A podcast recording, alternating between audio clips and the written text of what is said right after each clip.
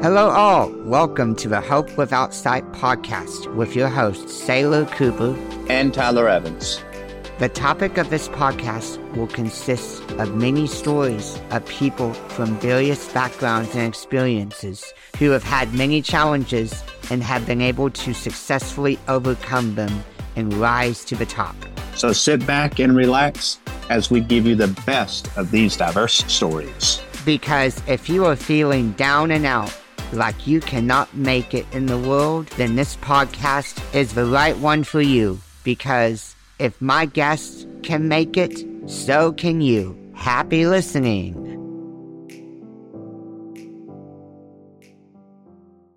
Welcome to another edition of the Hope Without Sight and also Shine podcast with Saylor Cooper. Normally my friend Tyler, but he's not here. But this time I have Mark Sedgwick Yes, of the sir. Shine podcast.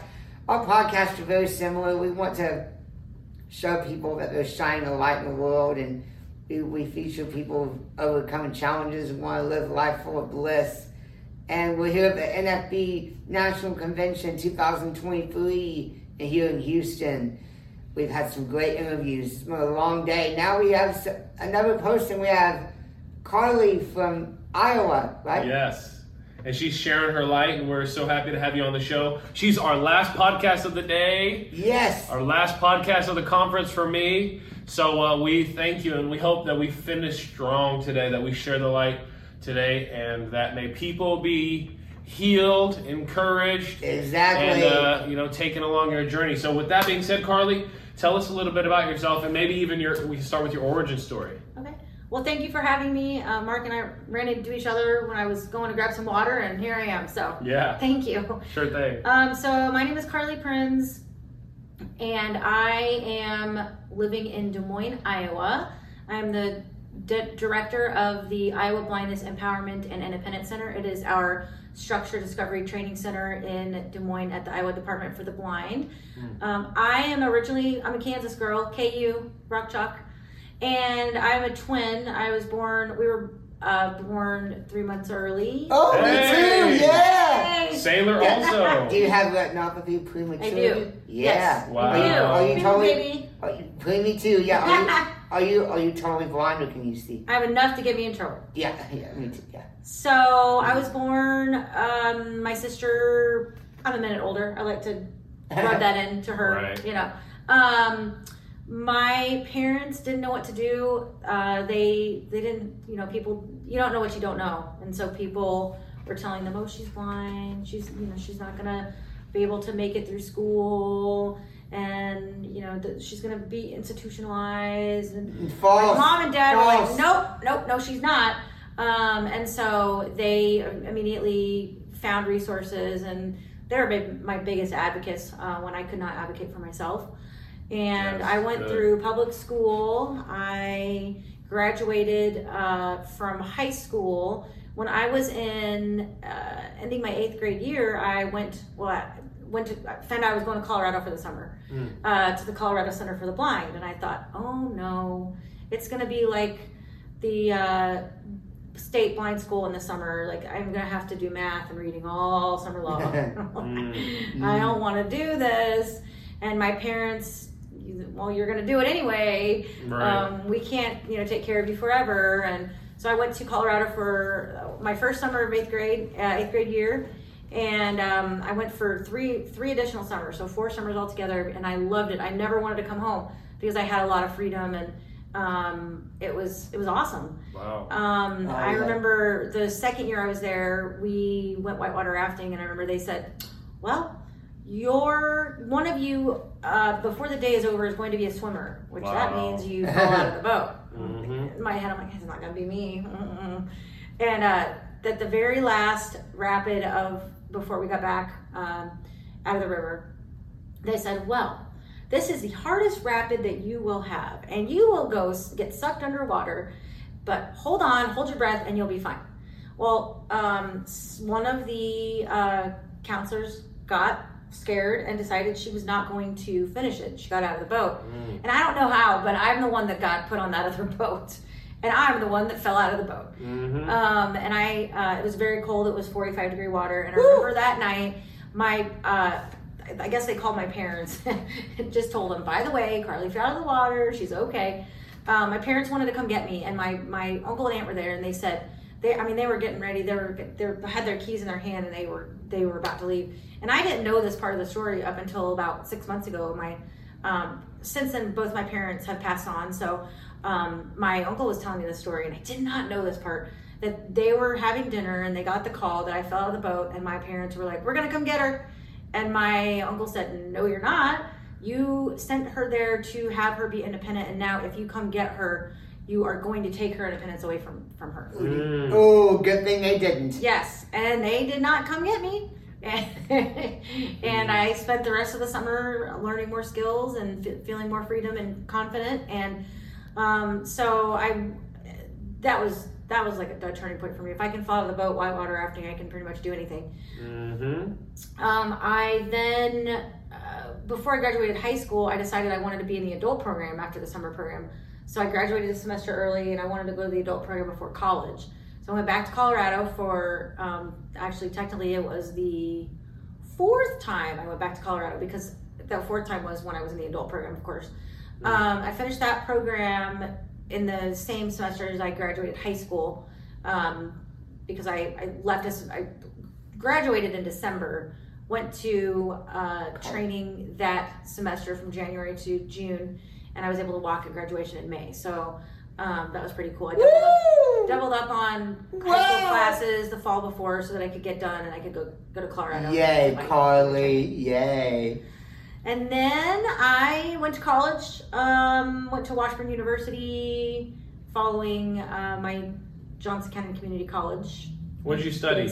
Business- administration. Okay. Yes, gotcha. yes. So I have my business business administration degree. Very nice. Um, I then went and I, I was trying to figure out what I was going to do. I uh, I did mortgages for a while. I was a loan officer for three and a half years, and then I uh, went to a job and I did some um, advertising and HR and marketing. And um, the company, unfortunately, they had to close, so we uh, we were a couple of us were laid off. So I was looking for work, and I was taking care of my niece and nephew, and they were at the time they were oh my gosh, maybe one and three. Mm. And uh, when they were that age, I was like, well, I needed to find work. I was looking for work, but I didn't have anything yet. And I, I got a notice that Colorado Center for the Blind had a summer program.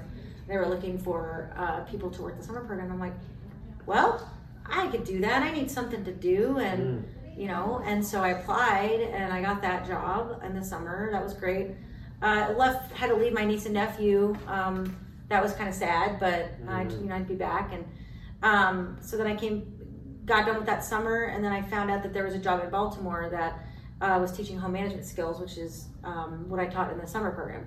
Um, I was originally supposed to teach Braille in the summer program, and then they asked me to teach home management instead, and so that's what I did. Home Um, management. Let's pause there because Home management. You got yes. you got a question uh, aro- arised in my mind, if that's the way you say it. Okay. A question came up. Okay. So you took care of your niece and your nephew, little babies. Yes. What do you what do you what would you say to those people who are doubters and would say, how could a blind woman take care of infants? How is that possible?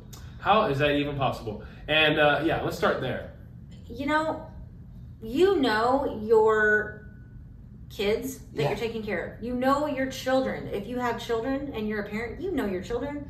You know if they get a little too quiet, they're maybe doing something that maybe they shouldn't, or they're Mm. sneaking around trying to like you know explore because babies explore. Yeah. Um, you have to be aware of where they're at. You have to be aware of what they're doing. Yeah. And um, you know, sometimes I, I know of people that have put like bells on their shoes of, their of their of Yeah. their kids, so that when they when their kids walk around, they they know where they're at. Mm. Um, I I did not do that with my niece and nephew only because I I didn't at that point I didn't necessarily need to do that with them because they weren't they didn't know how to be quiet. They were just they, you know they were just loud. They just like crawled and like they Yeah. run into things and they, you know they'd be big kids. And so I I knew where they were, um, and so you know I just it was just natural to me. I mean I my sister it was funny because my and I didn't know this for years later.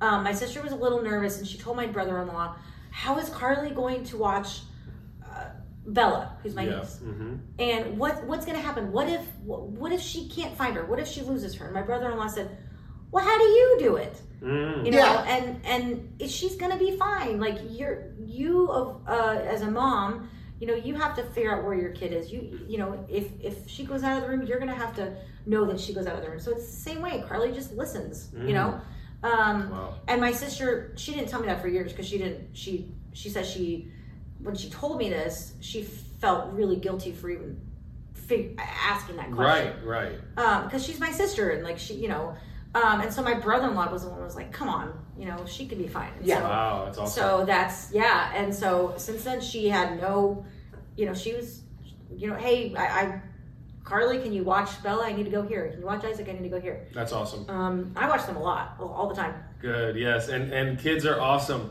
Yes. And so let's talk about. I'm gonna be working with kids Mhm. uh, my whole life. I think that's one of my gifts Mhm. to uh, connect with the youth because I feel I, I relate to them Yeah. and I understand them and I, I know what it's like to be a, a troublemaking kid and to get in a lot of trouble and stuff like that. And so and so I know the solutions also with behavior uh, a lot of times. And so I've been studying that in college for a while now and, and also getting real life experience taking care of kids. It's been so cool.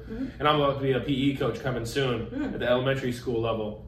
So I'm on a journey with the youth too. But I want to know about the home development stuff. What are you doing with with with the uh, company that you're working for, Iowa Continue. department iowa department for the blind Department for the Blind. Yes. Okay. And I saw Empowerment Director on your card. Tell me about that. So Iowa Blindness Empowerment and Independence Center is the center uh, that I run in Des Moines, Iowa. It is a structured discovery center, and we teach uh, all classes, everything, including home management, cane travel, woodshop, braille, technology, and career exploration. Career exploration. Mm. Um, and you know, people are like, woodshop? How do you what? How, how do you use a, a saw? Well, how do you use way. a saw? Yeah, yeah. Right. Um, and so you just have to, you know, know that okay, there's a saw in front of you. You know that there's a blade, but don't reach your hand out in the blade. Like know your surroundings. Right. Um, we don't modify anything. It's just the regular saws. You just have to know what's around you. Mhm. Um, pay attention. You know, we we we've not, we've not had any accidents in the wood shop uh, since we've been around, and that's Good. been since 1958 Wow. uh, when Dr. Jernigan, you know, came and uh, started directing the Iowa Demar- Department for the Blind. This was before LCB and all those. Yes. Yeah. Yes, it Wow. was. Hmm And so I was just talking with Tamer up in the room, and my friend Tamer, he's he's had some struggles with rejection because of his blindness, work with uh, career stuff. Mm-hmm. Yeah, You know, with Apple, he's Yeah. had some problems with Me Apple. too. Me stuff. too. Me too. So Saylor knows, and and so we were talking about rejection and and fear of the future, right? Mm-hmm. We're also talking about that Saylor Me and You uh, a little while ago Yeah. with his new business ventures he's doing. Yeah. And so, you know, the unknown can be very scary if you have no faith, or if you have, if your faith begins to be challenged, right? Mm-hmm. Flexed. That faith muscle is then flexed and challenged. And so, I think what you're highlighting today, Miss Karly, is the the uh, discovering, the discovering of the unknown can then make the fear go away. You get familiar with the tools of of the wood shop Yeah. and you're not so afraid anymore. You get some guidance, you get some mentorship. Yes. And then suddenly you're empowered and you're not as afraid. Sure.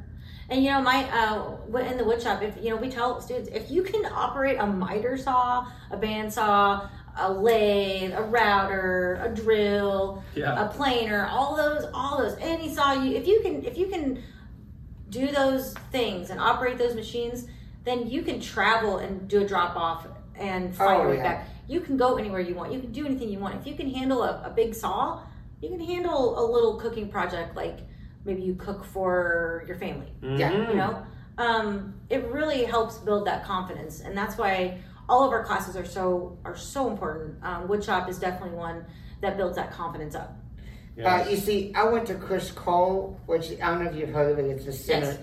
Uh, it's not quite like the Iowa one and LCB, but I did go. It was good.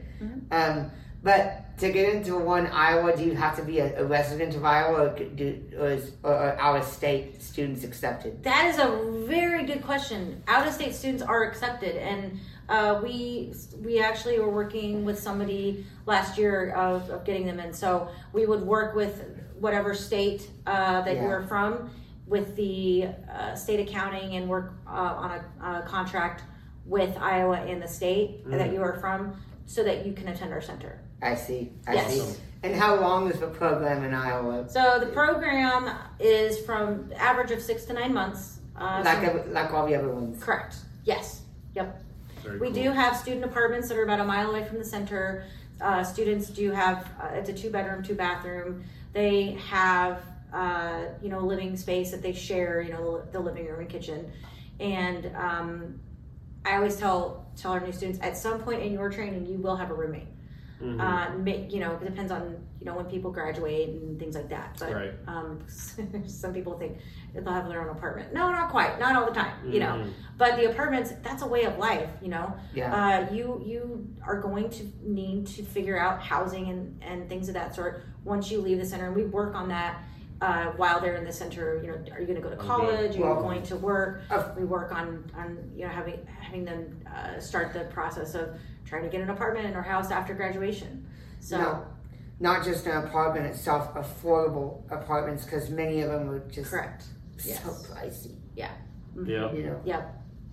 And so let's see. Anything else you want to tell to the youth? I think we've highlighted some pretty strong stuff, but anything else you guys want to talk about or highlight before we go? Um, if you give, if you don't have anything else, I can close with our customary ending. Do you have anything, Karly?